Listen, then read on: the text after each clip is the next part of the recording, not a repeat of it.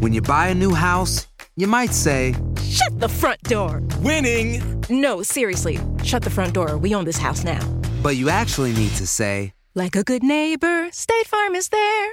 That's right. The local State Farm agent is there to help you choose the coverage you need. Welcome to my crib.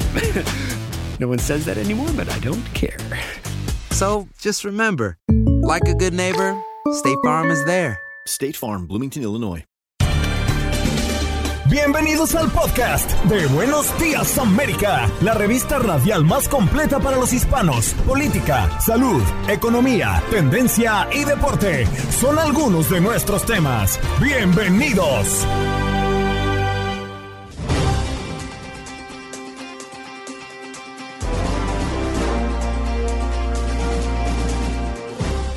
Hoy en Buenos Días América y como pregunta del día hablamos de las agresivas acciones de la Reserva Federal para bajar los precios. Los nuevos datos de la inflación muestran que los precios en Estados Unidos siguen siendo altos y le preguntábamos a la audiencia si teme por una recesión y si las subidas de las tasas de intereses han frenado sus planes. Para conversar alrededor de la economía en los Estados Unidos y el impacto que podría estar generando un nuevo anuncio de la Reserva Federal el día de mañana conversamos con el experto en finanzas y economista Carlos Guamán. Además, tuvimos la oportunidad de conversar con Carolina Wasmer, directora de Florida de Poder Latin X, a propósito de las elecciones de medio término y el voto por anticipado. Brenda Estefan, analista internacional y columnista, nos analiza la llegada del primer ministro de Inglaterra de origen hindú. ¿Por qué es histórico y por qué ha causado tanto revuelo en la región? Y en los deportes, nuestro compañero Aldo Pirol Sánchez nos habla del béisbol de las grandes ligas, la Champions, que ya esta semana cierra su fase de grupos, el fútbol internacional, por supuesto, y el de México, la NBA, la NFL y mucho más en sus segmentos deportivos y César Procel, que nos habla desde Filadelfia a propósito de esta serie mundial. Ayer se suspendió el tercer juego y nos habla un poco de lo que se vive en esta ciudad. ¿Qué pasó? ¿Qué pasó? ¿Qué pasó? Mientras usted dormía. Mientras usted dormía. Familiares de víctimas de la masacre de Parkland podrán confrontar a Nicolás Cruz en la audiencia de sentencia. Las familias del 17 fallecidos, así como los heridos en este tiroteo escolar de Parkland en el año 2018, podrán confrontar al autor de la masacre en la audiencia de sentencia de dos días que comienza el día de hoy. Y en más información, la Corte Suprema escucha argumentos sobre futuro de acción afirmativa. La acción afirmativa busca que más estudiantes hispanos y afroestadounidenses, entre otros, tengan acceso a universidades del país con el fin de garantizar la representación de las minorías en las aulas. Sin embargo, este lunes la Corte Suprema escuchó argumentos sobre si las instituciones deben o no seguir considerando la raza como un factor para admitir a jóvenes pertenecientes a estos grupos. La la posible abolición de esta acción afectaría a muchos estudiantes de estas comunidades. Patrulla fronteriza dispara bolas de pimienta para dispersar a migrantes. Este grupo, principalmente venezolano, se manifestaba en la frontera entre Ciudad Juárez y Estados Unidos y arrestan un hombre por el asesinato de dos adolescentes en 2017. Richard Allen, de 50 años, fue arrestado por la policía de Delphi, Indiana, y es acusado por los asesinatos de Abigail Williams y Liberty German, de 13 y 14 años. En 2017, las adolescentes fueron vistas con vida por última vez cuando el padre de Williams las dejó en los senderos históricos de Delphi para dar una caminata en un día libre de su escuela. Nueva York ofrece apoyo de hasta 976 dólares para pagar facturas de calefacción. El gobierno abre a partir de hoy solicitudes para recibir apoyo para el pago de calefacción, lo que podría beneficiar a 1.7 millones de personas específicamente en Nueva York. Cuatro muertos y un sospechoso en fuga, lo que sabemos de un mortal caso de violencia doméstica en Aurora. La policía emprendió la búsqueda de un hombre de 21 años al que acusan de matar a cuatro personas en un ataque en una vivienda en el que resultó ilesa su pareja, con la que tenía un historial de violencia de género. Autoridades buscan sospechoso que apunta de pistola, roba un negocio de fianzas, dispara contra el propietario, golpea a su esposa le arrebata el bolso y salen huyendo con el dinero. Esto ocurrió la semana pasada y a este sospechoso de robo agravado aún lo están ubicando en el noreste de la ciudad de Houston.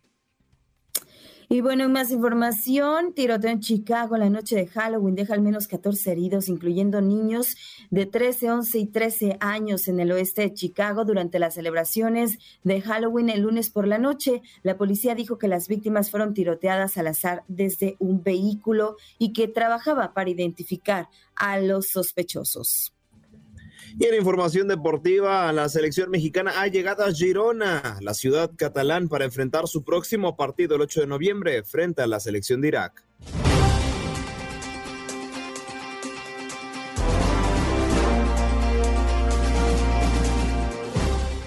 Bueno, ahora sí, nos vamos de inmediato con nuestro próximo invitado y ya está conectado para toda nuestra audiencia, Carlos Guamán, economista y experto en finanzas. Carlos, gracias por estar esta mañana con nosotros. ¿Qué tal te va?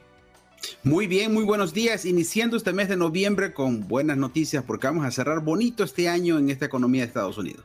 Hoy yo tengo un poco de nervio, Carlos. Yo te voy a ser muy honesta. Mañana con un nuevo anuncio de la Fed, eh, se supone que va a hacer un incremento nuevamente en las tasas de interés. ¿Cómo lo ves tú? ¿Subirá la Reserva Federal por fin su tasa de interés en este mes de noviembre? Es muy probable que sí pase eso, porque la situación es la siguiente, los consumidores están saliendo a las tiendas y gastando más de lo que habían gastado en meses anteriores, entonces usted pensaría, ¿no? Después no va a haber tanto dinero para estar en esta situación, pero la gente sigue consumiendo y entonces tienen que poner el freno de mano y eso es subir los intereses. Es muy probable que sí pase, la situación va a ser cuántos puntos porcentuales es lo que lo van a subir. Sí, muy buenos días, un gusto saludarlo. ¿Y eso eh, cómo nos afecta realmente al bolsillo, directamente a nuestro bolsillo? Lo que nos va a una situación es, si usted está endeudado, si usted quiere comprar una casa, usted quiere tener un nuevo coche, entonces ahí vas a tener que pagar más dinero por esos intereses y ahí es donde te va a costar para tu bolsillo. Ahora también va a regular la inflación. Esperemos que ya haber acabado este mes de octubre dice que los resultados sean un poco más positivos para poder mirar cómo está toda la situación. Carlos, el objetivo principal de, la Fed en este momento, por supuesto, y con todas las medidas que ha mm, anunciado durante todo el año, es frenar la inflación sin hacer que la economía de los Estados Unidos entre en recesión. Pero la inflación existe, los altos costos se mantienen arriba y uno se pregunta qué tan efectivo, según el propósito inicial de la Fed, pues se ha concluido, se ha llevado a cabo y si estamos o no en la puerta de una recesión. Sí, una de las cosas muy curiosas que era, eh, decían al comienzo que la inflación no era para quedarse aquí fija, pero lamentablemente lo vemos cada vez que vamos a poner la gasolina o vamos a la tienda o hacemos las compras y entonces se tardaron mucho en subir los intereses. Esto es más o menos como el enfermo y no le dan la medicina adecuada a tiempo y entonces tiene que ponerle en unas dosis mucho más grandes y es lo que está pasando ahora y no, no pueden frenarlo. Entonces esperemos con este nuevo aumento, este, la economía se estabilice un poco pero hay veces también cuando se pasa el exceso de aumentar los intereses a este nivel, también la economía puede entrar en una recesión. Los dos primeros trimestres estuvimos a la baja, el tercer trimestre estuvimos ya a la alta y que fue algo inesperado, pero eso no quiere decir que hemos salido ya de esta parte difícil. Entonces hay que llevar ahora sí la situación personal donde tú sí puedes llevar el control de una forma más correcta y la clave del juego es no endeudarse. Carlos, ¿y, para cuándo? ¿Hasta cuándo cesaría esta inflación? ¿Qué es lo que podemos esperar para cierre de año y lo que vendrá también para el 2023? la inflación va a estar aquí por un buen rato más. No se va a acabar esto para el próximo trimestre ni para el mediados del próximo año. Quizás va a durar un año más esto aquí con nosotros. Así es que hay que irse acostumbrando a veces a las cosas que hemos vivido en Latinoamérica, ¿no? Con unas inflaciones bien altas. Entonces es quizás lo que vas a vivir en Estados Unidos por todo el 2023 también. Carlos, eh, em, te pregunta Janet por hasta cuándo vamos a ver la inflación siendo protagonista de la economía en los Estados Unidos. Pero yo te pregunto, ¿hasta cuándo subirá la Fed las tasas? Hasta que pueda controlar. Todavía tiene un largo margen de, que pueden subir. Si uno se fija en los 80 cuando la inflación también estaba así a lo que más da, los intereses subieron hasta un 16%. Y entonces tenemos mucho camino por recorrer, pero todo está en nosotros. Si nosotros seguimos saliendo a las tiendas, comprando, endeudándose y teniendo muchas más cosas, a veces hasta innecesarias, eso quiere decir que el gobierno va a comenzar a poner el freno de mano para que no haya tanta liquidez. Entonces, por eso hay que tener muchísimo cuidado ahora. Carlos, pero fíjate que es muy interesante lo que dices y, a raíz de tu respuesta quiero hacerte esta pregunta, porque así como cuando los intereses están bajos y las casas están subiendo de precio por lo atractivo que es comprar una vivienda, también ocurre el momento para compradores, el momento para vendedores. ¿Este momento es el momento de qué? ¿O para Si ahorita estamos llegando a un punto casi de equilibrio entre el comprador y el vendedor, porque el comprador tiene un serio problema que andar pagando un 7% por una hipoteca sí duele comparado a principios del año que quizá lo hubiera conseguido a 3%. Pero por el otro lado del vendedor, este, ya está viendo que está sufriendo un poco más en que las casas se vendan más rápido. Entonces ya comenzó una desaceleración de las ventas. Entonces está llegando ese punto de que me conviene o no comprar una casa pero también las rentas no bajan y las rentas no se ven con caras de que vayan a bajar. Entonces puede que aún así, si usted hace una buena inversión, usted va a pasar más de cinco años y no se va a ir afuera del área del trabajo de la escuela, a lo mejor le conviene comprar una casa. Pero eso sí, hay que hacer bien los números, bien su presupuesto para que no se me vaya a ir en blanco, porque mucha gente se pone nerviosa y al rato de la hora tira la toalla. Por acá, Andreina, Carlos, hay una pregunta de nuestro público. Gaspar Bucio dice, eh, una pregunta para el invitado, ¿por qué la inflación es un problema ahora y no lo fue durante el gobierno de Trump? Ya estaba alta desde entonces. Dice, los precios no bajan por dos razones, la gente no deja de comprar y desperdicia mucho y los comerciantes y los productores se acostumbran a ganar mucho. Bueno, la inflación bajo la presidencia del señor Trump estaba controlada en su nivel, se manejaba bien, pero después de la pandemia comenzó a subir, a subir, a subir por la liquidez que le pusieron en el mercado. Entonces es bastante contradictorio que viene el asunto, dice, te vamos a dar cheque de estímulos, Child Tax Credit, ayuda aparte del SBA, ayuda aparte de diferentes lugares para todas las personas y los pequeños negocios, por supuesto las grandes empresas. Entonces, ese exceso de trillones de dólares que le metieron al mercado es donde nos está afectando ahorita. Pero lo que eh, la clave era en aquel entonces que la economía de Estados Unidos no caiga, pero si estaba ese dinero ahí disponible, pues la gente salió y gastó. Carlos, por último, las deudas con tarjetas de crédito son de las que más pesan en nuestras finanzas personales. Y de paso nos quitan el sueño porque decimos, no percibo o no genero lo suficiente como para cubrir mis gastos y además meterle un dinerito más a las tarjetas de crédito para ir bajando un poco lo que pago en intereses. ¿Cuál es esa estrategia? Yo sé que aquí no hay eh, solución mágica, ¿no? Pero, ¿cuál es esa mejor recomendación que tú puedes darle a toda nuestra audiencia a propósito de que ya se nos viene un nuevo anuncio de la Fed y cada vez que la Fed habla, uno pierde la fe? No hay que perder la fe, pero sí hay que tener una buena estrategia. La, la primera estrategia que tenemos que hacer es una lista y un inventario completito de todas las tarjetas de crédito. En una columna pones todas las tarjetas de crédito, los balances y los intereses. Una vez que ya diagnosticas qué tan feo está tu situación financiera en cuestión de deudas, entonces vamos a buscar una estrategia que se llama la bolita de nieve, donde vamos a empezar a pagar el que tiene el interés más alto. Y entonces de ahí vamos bajándole, bajándole y, y después ya llegamos al interés que está más bajo.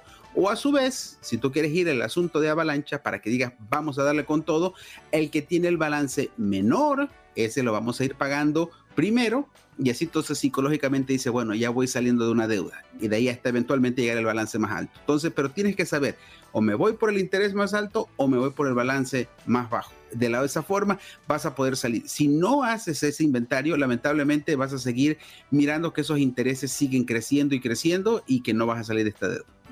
Imagínense esta cifra para cerrar porque ya el tiempo se nos ha agotado.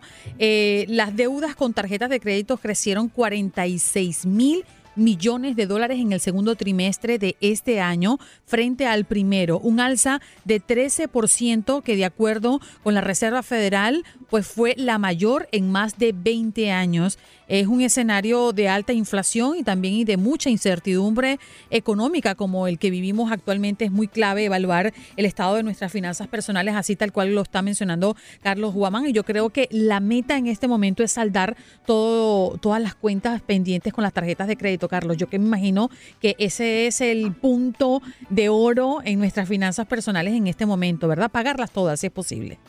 Así es, primero, este, pagarlas y segundo, no volverte a endeudar. Si logras llegar a ese punto, ya empezamos después qué vas a invertir, qué vas a hacer, pero primero hay que controlar el problema, ese cáncer financiero que son las tarjetas de crédito. Gracias, Carlos, por conectar con nosotros esta mañana. Un placer, muchísimas gracias. Carlos Guamán, economista y experto en finanzas, hoy hablando de lo que se nos viene, porque el día de mañana la Reserva Federal nuevamente emite un anuncio y lo que se espera es una nueva subida en las tasas de interés. El Departamento de Impacto Social y Sostenibilidad de Televisa Univisión presenta su segmento Unidos Somos Uno, un espacio para la voz de nuestra comunidad hispana. Y estamos muy complacidos de recibir a Carolina Wasmer, quien es directora de Florida de Poder Latinx. ¿Cómo estás, Carolina? Gracias por estar con nosotros esta mañana. Buenos días, muy bien, gracias. Bueno, estamos muy contentos de tenerte a propósito de lo que se nos viene, porque ya muchas personas se han adelantado y han querido pues votar de manera anticipada en estas elecciones de medio término. Pero el 8 de noviembre los estadounidenses celebrarán estas elecciones para elegir la totalidad de la Cámara de Representantes y más de un tercio del Senado. ¿Qué es importante saber a pocos días, Carolina? Sí, ya las urnas están abiertas y todos podemos ir y votar temprano. Es importante saber que eh, mientras que tú estés registrado en el estado de la Florida, eh, tú puedes votar en estos momentos. Eh, puedes votar bajo el condado donde tú te registraste, o si estás registrado, es decir, en el Florida Central, en Orange o Osceola County, puedes votar dentro de esos distritos sin ningún problema de 7 de la mañana a 7 de la tarde. Es importante que lleven una identificación con ellos, que tenga la foto y también la firma, porque eso es lo que van a verificar a la hora de tu llenar tu papeleta. Entonces es bien importante que todos sepamos que esas elecciones son muy importantes para el estado de la Florida. Se está votando con el Senado, que es una posición que es de seis años, el gobernador, que son otros cuatro años, y representantes del Congreso, que son cada dos años. Eh, yo sé que muchos de los hispanos y latinos eh, no nos acostumbramos a votar cada dos años, pero es bien importante que nosotros sepamos que en estas eh, elecciones de, de término medio también son bien importantes participar. Carolina, buenos días. Una pregunta, ¿cómo saber que realmente estamos registrados para poder eh, votar? Porque hay mucha gente que tiene esta duda de no saber si realmente tiene el registro, cuenta o no. ¿Dónde podemos confirmarlo o verificarlo? Claro, cada estado tiene su manera de verificación. Acá en la Florida tú puedes mirar en el, supervisor de elecciones tal estatal como local. Si tú vas a Orange County Supervisor of Elections o el condado de Orange Supervisor de Elecciones eh, y pones tu dirección, ahí apareces. si no apareces, puedes también llamar al supervisor de elecciones y preguntar y ellos también te pueden dar la información por teléfono. Carolina, sabemos que cuando hay elecciones donde hay que, mm, valga la redundancia, elegir eh, en varios em, eh, peldaños, en una papeleta, se torna difícil, se torna confuso y hasta puede ser un factor determinante para que la persona tome la decisión de ir a votar o no, porque le parece complicado. Hay una página en internet eh, para orientar a todos en el país, los que quieran y pretendan votar, pero se sienten un poco contrariados con tantas opciones, o esto es por localidad, por estado, por ciudad, por condado. ¿Cómo se maneja esto, Carolina? Sí, pueden visitar a nuestra página en poderlatinex.org y nosotros tenemos información no partidista de cómo pueden ir a votar. Eh, yo entiendo que sí puede ser muy confuso. Aquí en la Florida la papeleta son eh, dos hojas súper largas. Uno tiene que llenar las burbujitas, como dicen, sabes que aquí en Estados Unidos todo es a punto de escoge. Entonces tienes que llenar tu burbujita, uno por candidato y entonces lo pones em, en un sobre y lo firmas en la parte de atrás, asegúrate de poner la fecha y entonces así es que te aseguras tu voto. Pero hay muchas formas, eh, también eh, The League of Women Voters, eh, que ellas son unas mujeres que trabajan también educando en estado en estado a cómo es el procedimiento de votación. llamando a supervisor de elecciones cuando uno tiene preguntas, ellos siempre están ahí para ayudar también. Bien, y eh, Carolina, ¿por qué, qué datos tienen ustedes? ¿Por qué los, los demócratas prefieren votar por adelantado? ¿Qué es lo que ocurre? ¿Qué, ¿Qué información tienen ustedes? ¿Por qué se da históricamente esta situación?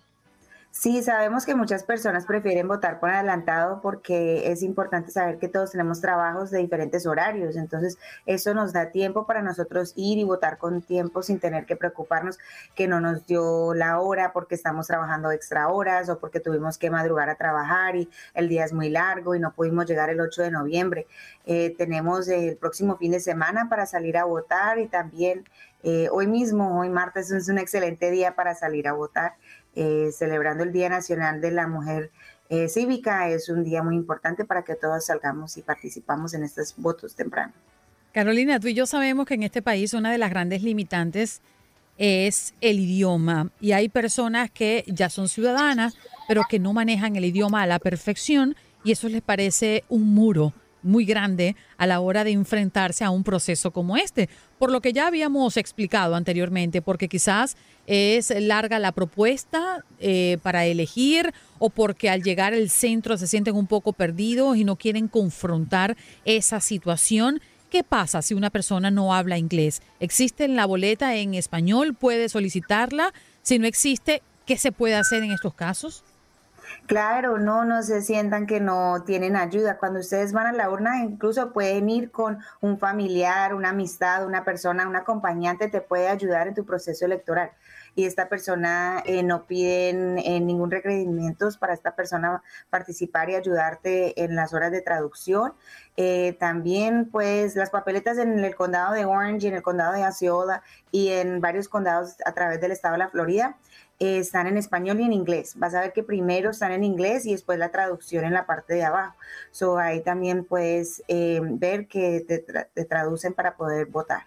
Eh, si igual tienes eh, alguna pregunta o duda, el supervisor de elecciones en cada condado también debe tener un número de teléfono donde pueden llamar y, alguien por teléfono te puede ayudar en asistencia en español. A veces también, si es un local que tiene muchos hispanos, pueden tener gente que trabaje ahí y hable en español y ellos se pueden ayudar.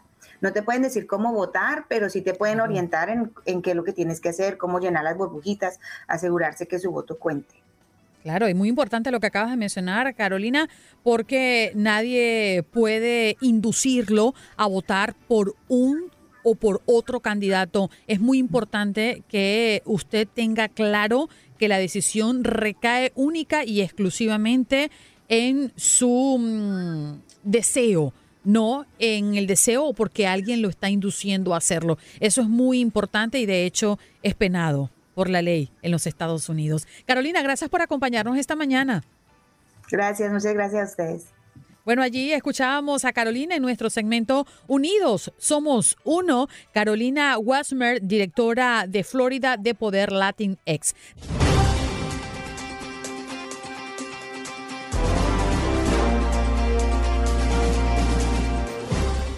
Y estamos listos para recibir a Brenda Estefan, quien es analista internacional y columnista. Ya está con nosotros para analizar la llegada del primer ministro en Inglaterra de origen hindú. Brenda, muy buenos días. ¿Qué tal estás? Hola, Andreina. Qué gusto estar en tu programa. Gracias por la invitación. Bueno, Brenda, la verdad es que ha sido muy notorio Se habla de histórica la llegada de Rishi Sunak, que hace en este caso la llegada como primer ministro de Inglaterra, se convierte justamente eh, y ocupa este cargo siendo el más joven en más de 200 años. ¿Qué impacto tiene la llegada de este hombre a Inglaterra y por supuesto para toda la región? Desde luego ha llamado mucho la atención porque es la primera vez que llega un hombre de origen indio a la, eh, a la cabeza del gobierno británico como primer ministro. Es el más joven en 200 años, ya lo decías, tiene 42 años de edad. Rompe el récord que tenía David Cameron, quien llegó al poder a los 43. Y también es el hombre más eh, adinerado, más rico, que llega a la oficina en Downing Street. Entonces, es la primera vez de muchas cosas y esto ha generado pues que, que tenga una enorme cantidad de reflectores en torno a su gobierno. Apenas en estos primeros días, pues ha habido eh, mucho movimiento, es un hombre muy mediático desde el principio, ha tenido eh, pues una comunicación fluida con los medios, muchos eh, videos en redes sociales de lo que está haciendo y pues parece un parteaguas en muchos sentidos. Primero porque venimos de pues dos primeros ministros, primero Boris Johnson, cuyo gobierno estuvo plagado de escándalos y es obligado a abandonar eh, la posición. Y después el de Liz Truss, que apenas duró 45 días en el cargo, una cosa eh, que marca un récord del gobierno más corto en el Reino Unido y que tiene que ver también con decisiones que ella misma tomó. Es decir,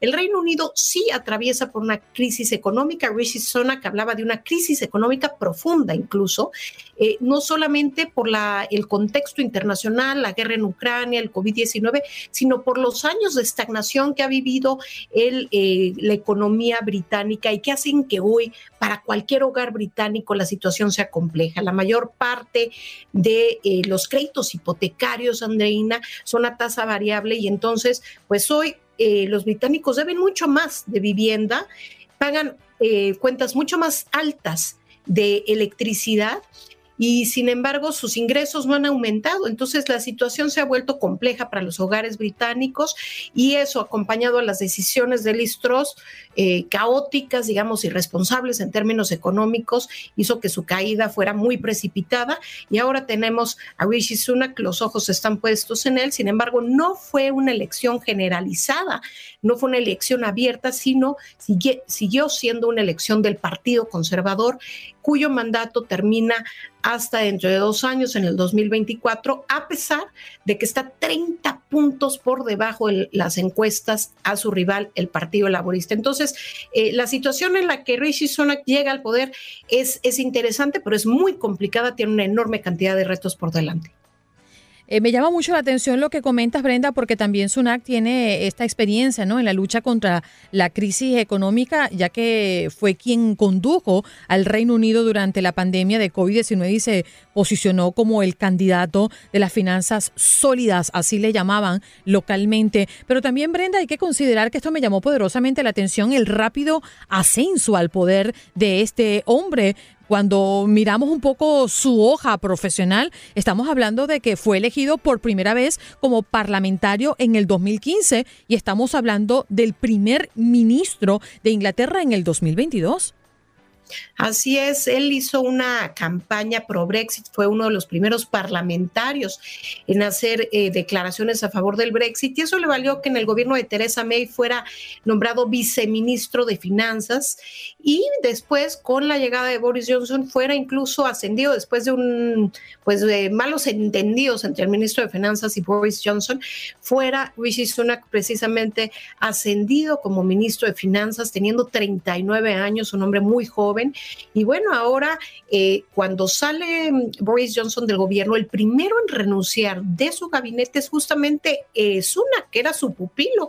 Sin embargo, él sale a los medios, hace una renuncia pública y comienza una avalancha de renuncias que obligan a Boris Johnson a dimitir y se llama elección dentro del partido donde Rishi Sunak compite contra Liz Truss y pierde hace apenas unas semanas, hace siete semanas, pero ante los catastróficos resultados de las decisiones de Elizabeth el Partido Conservador da vuelta en U, regresa por el, por el candidato que había perdido y lo lleva al frente del gobierno, considerando que sería un hombre pues eh, con decisiones más estables, que le daría más confianza en los mercados en este momento, cosa que es fundamental dada la inestabilidad de la libre esterlina y pues la salida que hubo de, em, de em, los inversionistas, una venta masiva de deuda británica y eh, esto provocó que incluso el Banco Central de Inglaterra tuviera que intervenir para que los fondos de pensiones no entraran en default y dejaran de pagar.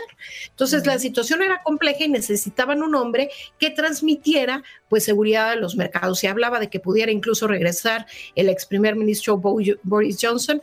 Finalmente eh, la, el partido, digamos, las normas que pusieron era que tenían que tener el apoyo de al menos 100 parlamentarios y el único que lo logra es Rishi Sunak. Eh, realmente sí hay de alguna manera un candidato que logra una gran unidad dentro del partido y no llegan a una elección, sino simplemente como él es el único que logra estos apoyos, es designado eh, primer ministro de esta manera. Para finalizar, Brenda. Sí. Conservador Claro. Ahora, para finalizar el dinero, ¿no? La fortuna eh, que tiene este hombre gracias a su esposa que es donde viene la mayor cantidad del dinero que atesoran, eh, estamos hablando que es más rico que Carlos III. Sí, su fortuna es de más del doble que la del rey Carlos III. Él, em, digamos que era de una familia de origen migrante. Sus abuelos eran de la India, de la región del Punjab. Sus padres, uno nació en Kenia, otro en Tanzania, y ellos migraron al Reino Unido, donde Rishi Sunak eh, nació pero eh, digamos, tiene por un lado la historia de la meritocracia de padres migrantes que vienen del este de África, pero también tiene la historia un poco eh, de la élite india al casarse con una mujer que es heredera de eh, uno de los hombres más ricos, un magnate de la India, un propietario de la segunda empresa más grande de tecnología, Infosys ellos se conocen en, Estados Unidos en la maestría en Stanford y se casan pues eh, en la década de los 2000 y finalmente esto hace que Rishi Sunak se convierta pues en, en uno de los hombres más ricos del mundo. Y entonces cuando llega a la oficina Downing Street, pues está en una condición muy privilegiada y si bien algunos dicen, ay, todos los eh, indios están muy contentos porque es una representación de que eh, pueden llegar al poder, ciertamente algunos otros critican este tema de la fortuna. Lo cierto es que independientemente de la fortuna, en una sociedad tan em, diversa como la británica y con una historia em, de la India que fue colonia británica 200 años, pues no deja de sorprender que esté a la cabeza del poder un hombre tanto de origen indio como de religión hindú, porque él en efecto profesa la religión hindú. Y pues esto eh, lo que hace ver es que ese por lo menos no es un impedimento para llegar a esta posición, cuando toda la vida estábamos acostumbrados a ver pues primeros ministros del Reino Unido blancos. Y esto desde luego ha hecho pues eh, enorme ruido, incluso si uno revisa la prensa india, ahí está el Hindustan Times, eh, se ha hablado de Rishi Sunak continuamente, ¿no? Sí, impresionante su historia, eh, su background, cómo ha ascendido tan rápido en su mm, vida como político y con cargos muy importantes. Imagínate los 42 años, primer ministro de Inglaterra. Brenda, muchísimas gracias. Te abrazo fuertemente. Espero que te encuentres muy bien. Gracias, Andreina. Un gusto haber estado en tu programa. Allí escuchábamos a Brenda Estefan, analista internacional, a propósito de esta, mm, este hecho histórico, porque es la primera vez en el Reino Unido que un hijo de inmigrantes indios se convierte en el primer ministro. Además, tiene una fortuna mayor que la del actual monarca británico. Estamos hablando de Rishi Sunak. Tiene 42 años y su familia política son personajes eh, prominentes en India. Estás escuchando el podcast de Buenos Días América, la revista radial más completa para los hispanos. Escúchanos en las diferentes plataformas: Euforia, Spotify, TuneIn y iHeartRadio. Tu DN Radio. Vivimos tu pasión. Como dicen los grandes, la liga se gana partido a partido. Partido a partido en Buenos Días América. Contacto Deportivo.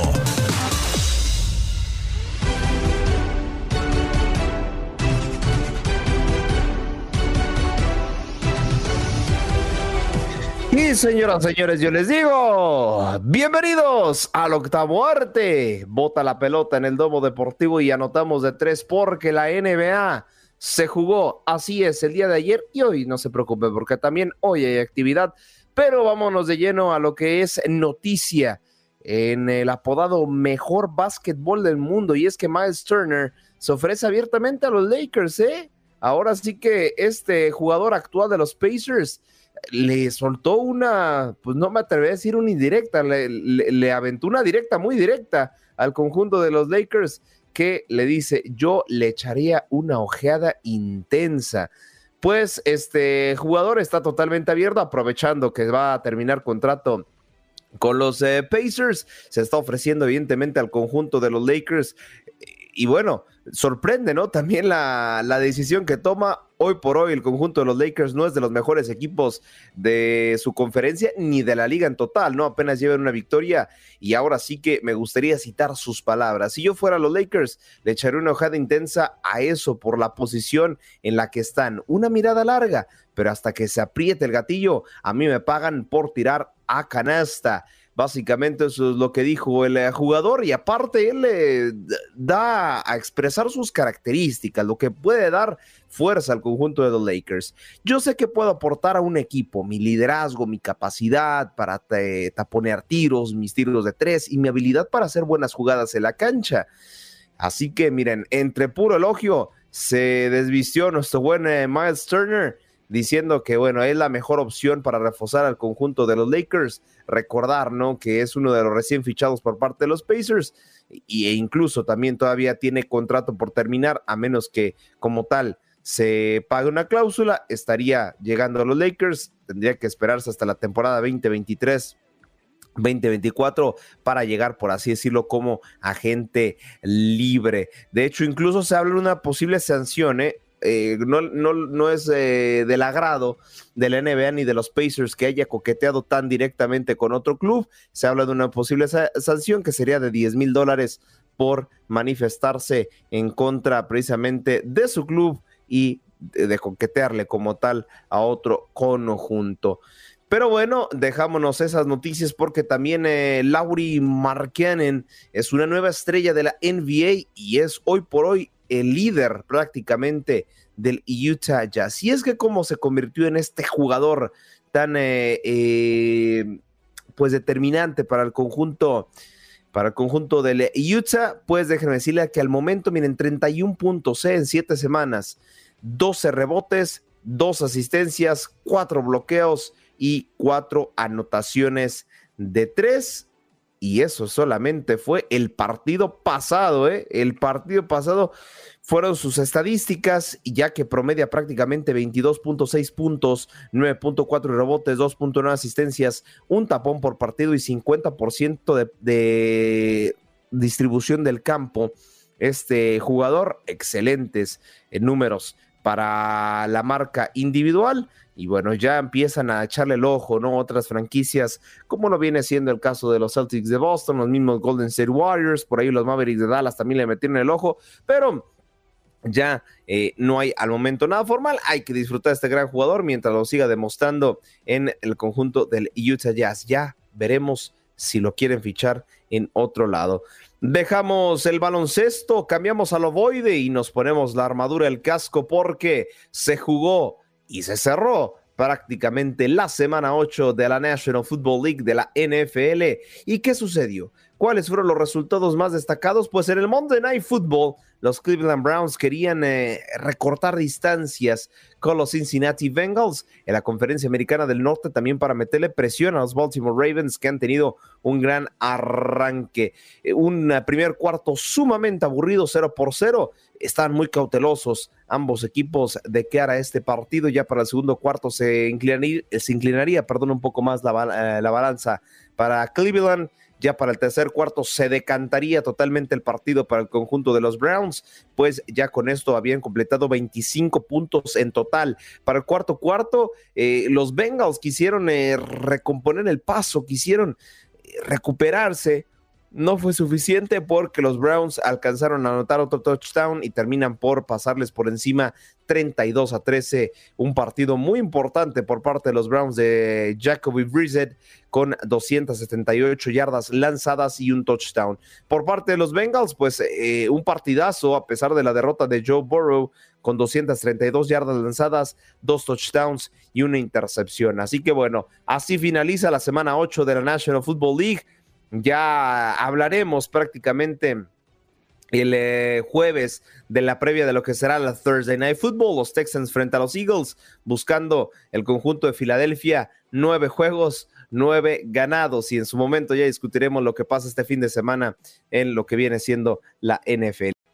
Pues bueno, ¿qué les parece si aventamos el disco a la pista de hielo y tratamos de anotar gol? Porque, ya lo comentaba los titulares, se jugó una jornada más de la NHL, eh, uno de los mejores hockeys junto a las ligas nórdicas, pero antes que nada, pues bueno, se conmemoró ya 40 años de la carrera profesional de Danieko, este jugador leyenda de los de los Devils, que, bueno, reitero, las cuatro décadas, impresionante, ¿no? Un jugador eh, que marcó época en sus respectivas em, apariciones, de hecho se le apodaba la roca a este jugador, 40 temporadas, eh, superó los mil juegos en la NHL, debutando prácticamente el 30 de octubre de 1999 y ahora pues eh, su hijo juega todavía en el... Boost Mobile tiene una gran oferta para que aproveches tu reembolso de impuestos al máximo y te mantengas conectado. Al cambiarte a Boost, recibe un 50% de descuento en tu primer mes de datos ilimitados. O, con un plan ilimitado de 40 dólares, llévate un Samsung Galaxy A15 5G por 39.99. Obtén los mejores teléfonos en las redes 5G más grandes del país. Con Boost Mobile, cambiarse es fácil. Solo visita boostmobile.com. Boost Mobile, sin miedo al éxito. Para clientes nuevos y solamente en línea, requiere AroPay. 50% de descuento en el primer mes requiere un plan de 25 dólares al mes. Aplican otras restricciones. Visita boostmobile.com para detalles. Conjunto de los eh, Diablos de Jersey. Y bueno, evidentemente lo eh, festejaron, ¿no? Y él, eh, me gustaría citar sus palabras. ¡Qué honor! Soy una persona totalmente bendecida. Quiero darle las gracias a los Devils, a los fanáticos por tan memorable tarde. La verdad es que estaba sorprendido cuando vi a mi hijo arrancar en, esta, en este partido fue muy, pero muy gratificante. Ahí está, ahí está las declaraciones de Danyeko, eh, uno de las leyendas, ¿no? De los Devils de Jersey, que eh, pues una carrera sinceramente pues muy respetable, ¿no?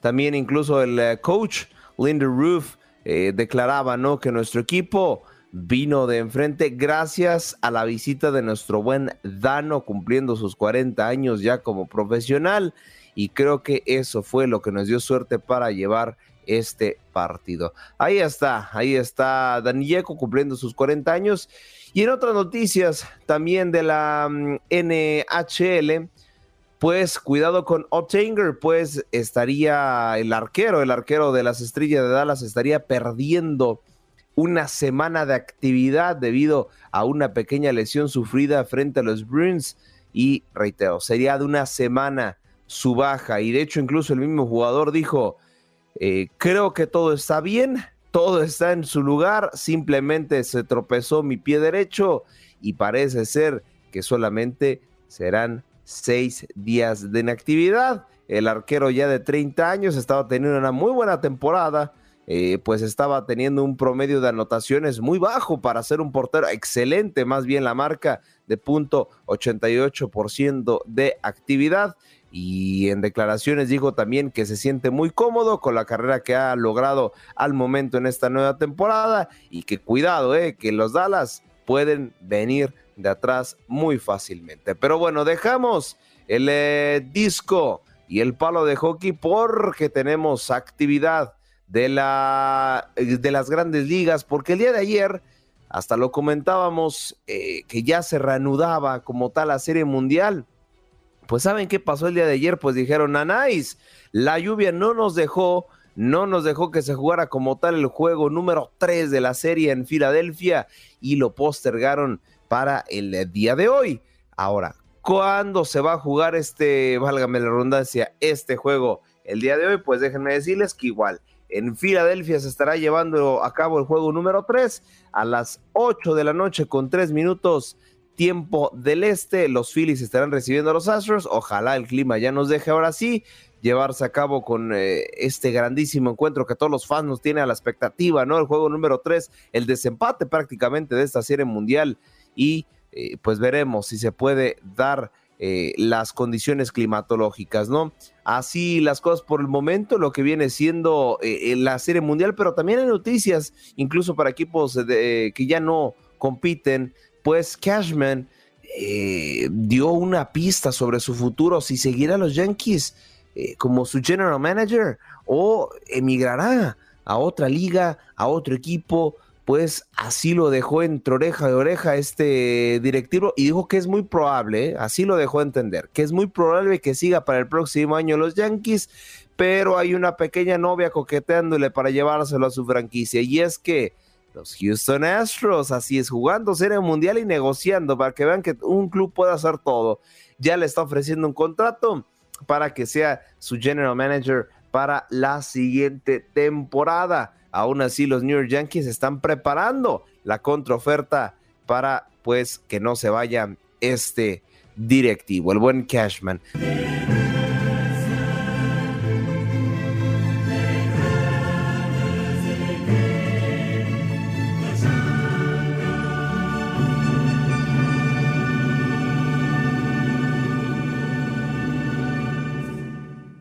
Está, cómo no, qué hermosura de himno, porque así es, se va a jugar la última jornada de cara a lo que será los octavos de final. Así es, la última, la última advertencia para algunos equipos.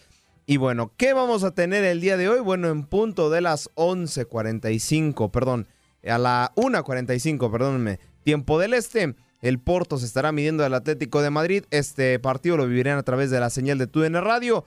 Ya el Atlético de Madrid está eliminado, no puede aspirar ya para eh, octavos de final. El Porto simplemente busca amarrar su pase a la siguiente ronda. Y pues el Atlético de Madrid simplemente amarrar su pase a la UEFA Europa League. A la misma hora se jugará el eh, Club Rouge contra el eh, Bayern Leverkusen. El Rouge necesita ganar si quiere asegurar el liderato de su grupo y el Leverkusen necesita que el Atlético de Madrid empate o pierda si ellos ganan para clasificarse a la UEFA Europa League. Siguiendo con más eh, partidos de cara a esta jornada del martes, el Bayern de Múnich se estará enfrentando al Inter de Milán. Este partido simplemente es trámite, el Inter ya no aspira por el liderato, los dos ya están clasificados, el Bayern solo busca terminar con una racha perfecta de partidos ganados. Eh, siguiendo más, eh, Liverpool se estará enfrentando al Napoli. Este partido igual me atrevo a decir que ya prácticamente no se juega casi nada porque el conjunto de Liverpool tendría que meter 8, 9 goles al Napoli para, no, para quedar como primero de grupo, una misión que parece prácticamente imposible, pero eh, vienen en un muy mal momento, así que bueno, ¿qué les parece? Escuchamos rápido las palabras de Jürgen Klopp en esta conferencia de prensa, no se preocupen, ya les dije, yo les traduzco al final de estas declaraciones, así que escuchemos las palabras del técnico alemán. Turnaround since um, we played and uh, uh, against Leeds. So um, I'm not fully aware of the the situation with the players who played against uh, Leeds, and we have to still have to wait for that um, exactly. And then uh, for sure we, we, we, will not take risks, but we cannot. Um, and if you watch football a little bit, international football, then you would probably know or will know that um, Napoli is in incredible shape, um, plays incredible football uh, top of the table in Italy, uh, maybe the team in form in Europe in a moment. So um, this is not a game for a massive rotation, probably, um, because it's not about the, the, the, the that, we, have to win 4 0 or whatever to, to go top of the group. Um, we want to win the game, obviously, that's clear. Um, but the result in the moment is not is not really is not really important. So we, I have to make the, the lineup later today, um, maybe tomorrow morning. Uh, we will see. And then um, we go from there. ¿Qué dijo Jurgen Klopp en conferencia de prensa? Lo que dijo es que sí, frente a Leeds United se vieron mal, principalmente por las bandas, que fue su talón de Aquiles en este partido, que obvio van a buscar la victoria, pero que como tal ya no se juega nada. Buscarán llevarse el resultado, pero sería prácticamente un milagro que ellos terminen como cabeza de grupo debido a la diferencia de goles que tienen con el Napoli. Es un gran equipo, pero que incluso también tiene que pensar porque este partido no es para meter reserva, dice Jurgen Klopp, es para meter un cuadro que pueda competir y ya estará pensando en lo que será el 11 titular para este encuentro. Siguiendo con más partidos, eh, el Ajax frente al Rangers, esto simplemente es para definir al siguiente invitado a la UEFA Europa League. Rangers tendría que meterle nueve goles al Ajax si es que quiere meterse a la competencia de la segunda cara de Europa. El Sporting de Lisboa se estará enfrentando al Eintracht de Frankfurt. ¿Qué necesitan los portugueses? Pues bueno, simplemente empatar y que el Olympique de Marseille no empate o no, más bien no gane el Olympique de Marseille. Ya no, ya no pasa nada de lo que suceda con el Tottenham Hotspur. Eh, también en otros eh, partidos, hablando precisamente de este grupo, el Tottenham Hotspur se estará enfrentando al Olympique de Marseille y estos conjuntos ambos necesitan la victoria. Tottenham la tiene un poco más fácil, pero todos necesitan la victoria. Para clasificarse en este grupo no hay ningún clasificado al momento. Y para finalizar, el Victoria Pleasant se estará enfrentando al Fútbol Club Barcelona. Eh, ya este partido también simplemente de trámite. El Barcelona ya está clasificado a la Europa League, no importa que pierda este partido, ya está clasificado a la segunda cara de Europa. Y para finalizar este contacto deportivo, vamos a escuchar las palabras del técnico catalán Xavi Hernández, que habla precisamente que es lo ideal, jugar bien y ganar este partido. Sí, hombre, sí, eso, eso sería lo ideal, ¿no? Ganar, jugar bien, buenas sensaciones, seguir con la dinámica de estos, de estos últimos partidos, a excepción del día del, del Bayern. Bueno, pues esto, sí, sí, jugar bien, tener buenas sensaciones de cara ya a los dos partidos que quedarían de, de liga, ¿no? Que son, esos sí que son realmente trascendentes en la clasificación. Pero por prestigio y por eh, profesionalidad, mañana hay que salir a, a por todas y a conseguir un buen resultado haciendo un buen juego. Eso, eso sería el ideal, acabar bien esta competición. Sí, la hemos, yo creo que la hemos perdido nosotros, ¿no? Lo he dicho antes, al final tengo la sensación de que hemos tenido la oportunidad, la hemos tenido en nuestras manos y se nos ha escapado, ¿no? Por, por cosas futbolísticas. Luego, evidentemente, detalles, ¿no? De, de decisiones arbitrales, de situaciones adversas en, en, en momentos, pero sobre todo tenemos que, que, ser autocríticos y honestos con nosotros mismos de que de que lo hemos tenido, lo hemos tenido, lo hemos competido bien al Bayern y no, no poder ni puntuar después del partido que haces, pues es, son errores nuestros. Y ahí están las palabras de Xavi Hernández, pues bueno, cerrar la temporada de manera digna. Dicen que la vida da segundas oportunidades, que la vida es de revanches.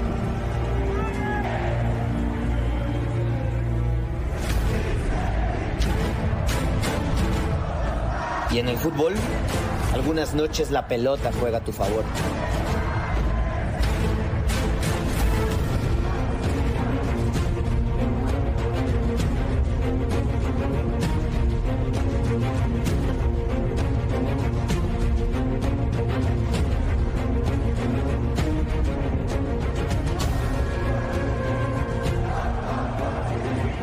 Aunque el diablo intentaba hacer la travesura.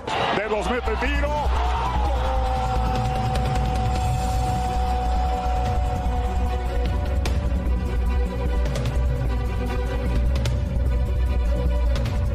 Pero esta noche era distinta. Quieta Chávez para levantar la jugada prefabricada. ¡Gol!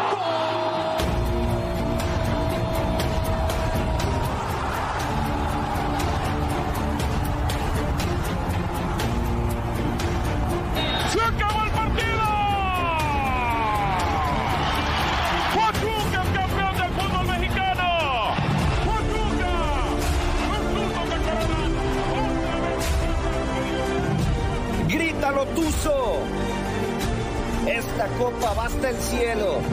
Es de revancha, de esfuerzo, de campeón.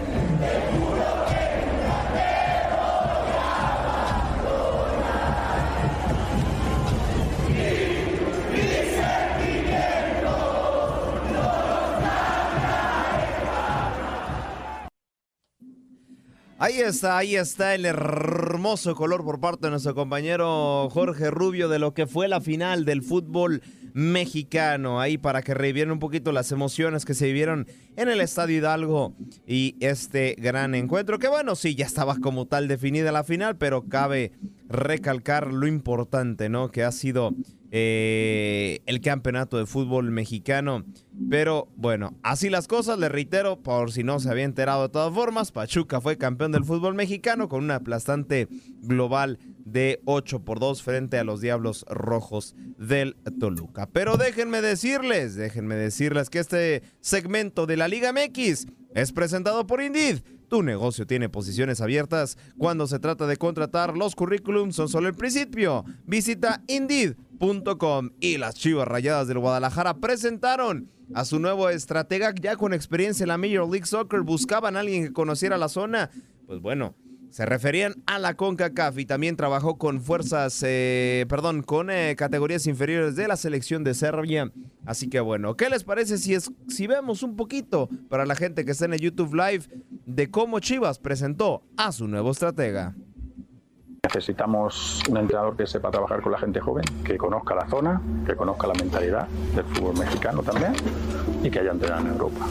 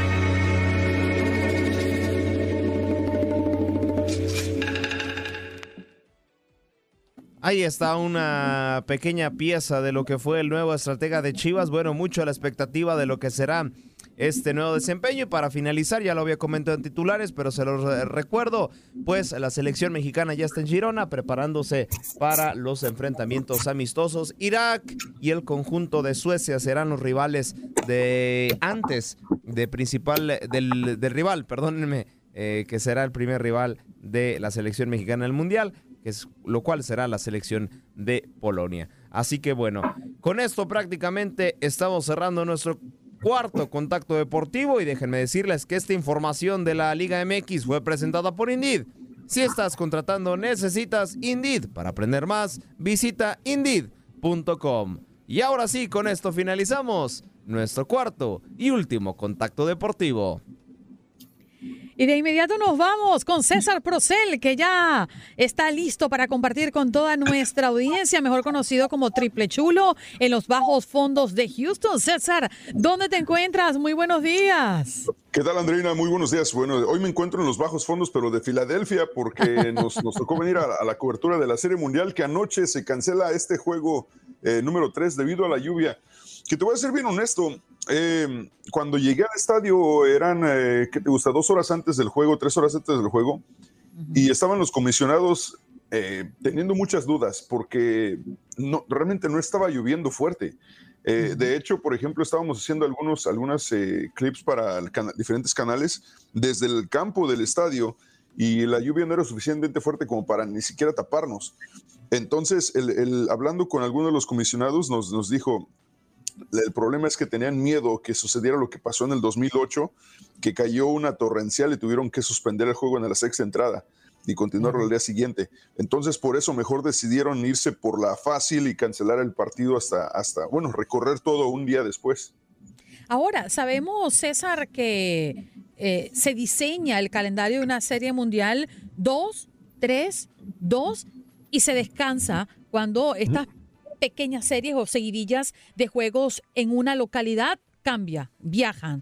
¿Qué va a pasar entonces? Si se juega hoy el tercer juego, ¿cómo estará el resto de los partidos si hay que llegar al séptimo juego? Así es, todo se recorrió. Entonces, el día de hoy se jugaría el juego número 3, eh, mañana, que es miércoles, el 4, jueves, el 5.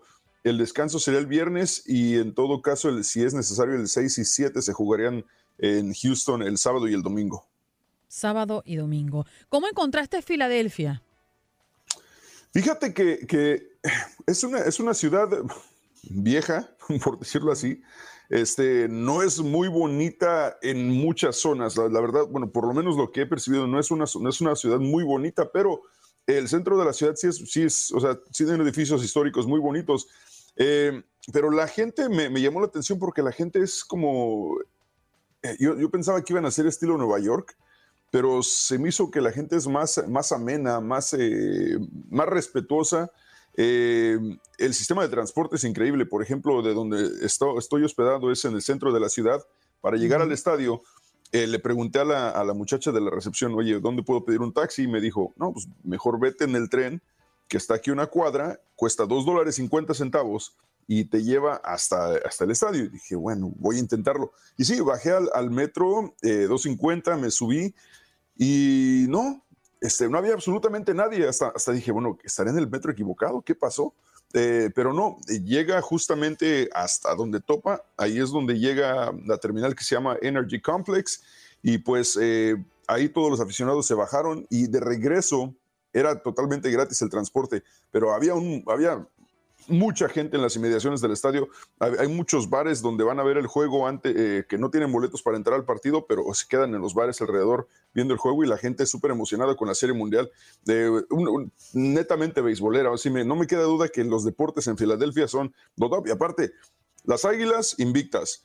Phillies en la Serie Mundial, Philadelphia Union en la final. O sea, ¿qué más quieren? Filadelfia tiene ahorita puros equipos campeones.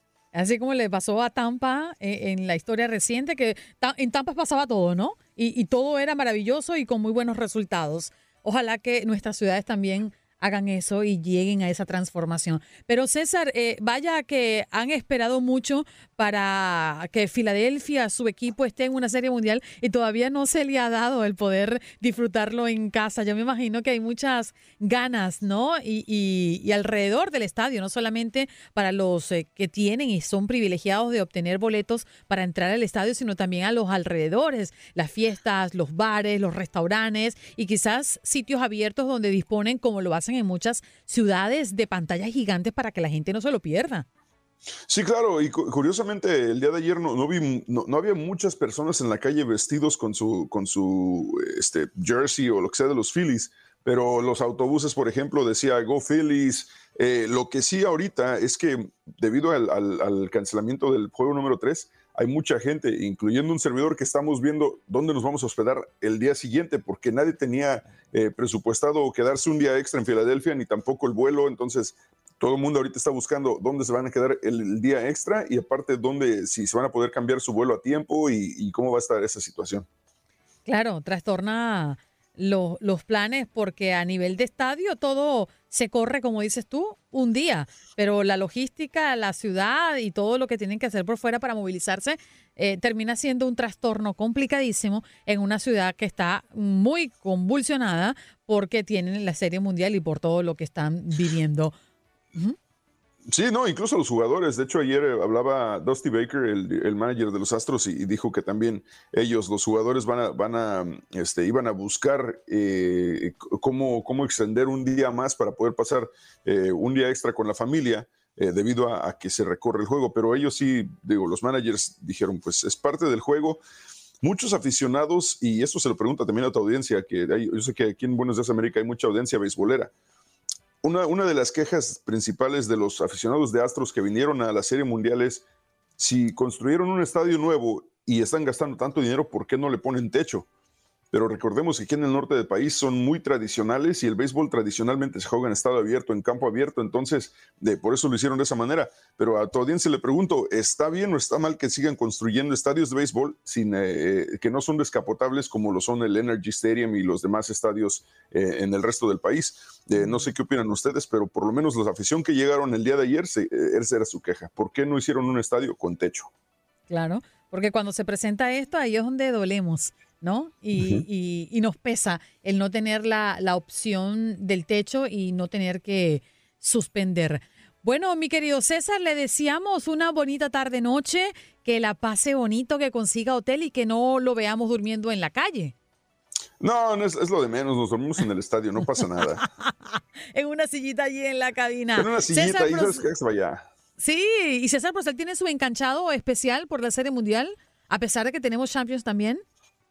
Eh, sí, porque el cambio de horario, eh, debido al cambio de horario, entonces no afecta, entonces tenemos enganchados por dos horas toda la semana y Champions arranca a las 12.45 del mediodía hora del centro, así que enganchados, eh, arrancamos en hora y media a partir de las 10 horas centro en TUDN 93.3 FM en Houston. Pero no olvides que el próximo domingo tienes que retrasar tu reloj una hora.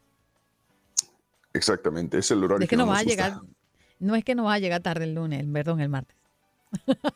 Eh, ya, ya para el martes ya, ya nos acostumbramos, espero. Gracias, César, que te vaya bien y éxito en la transmisión.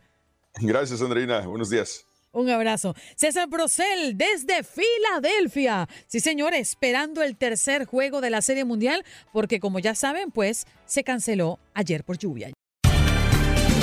Gracias por acompañarnos en nuestro podcast. Buenos días América. Y recuerda que también puedes seguirnos en nuestras redes sociales. Buenos días AM en Facebook y en Instagram. Arroba Buenos días América. AM. Nos escuchamos en la próxima.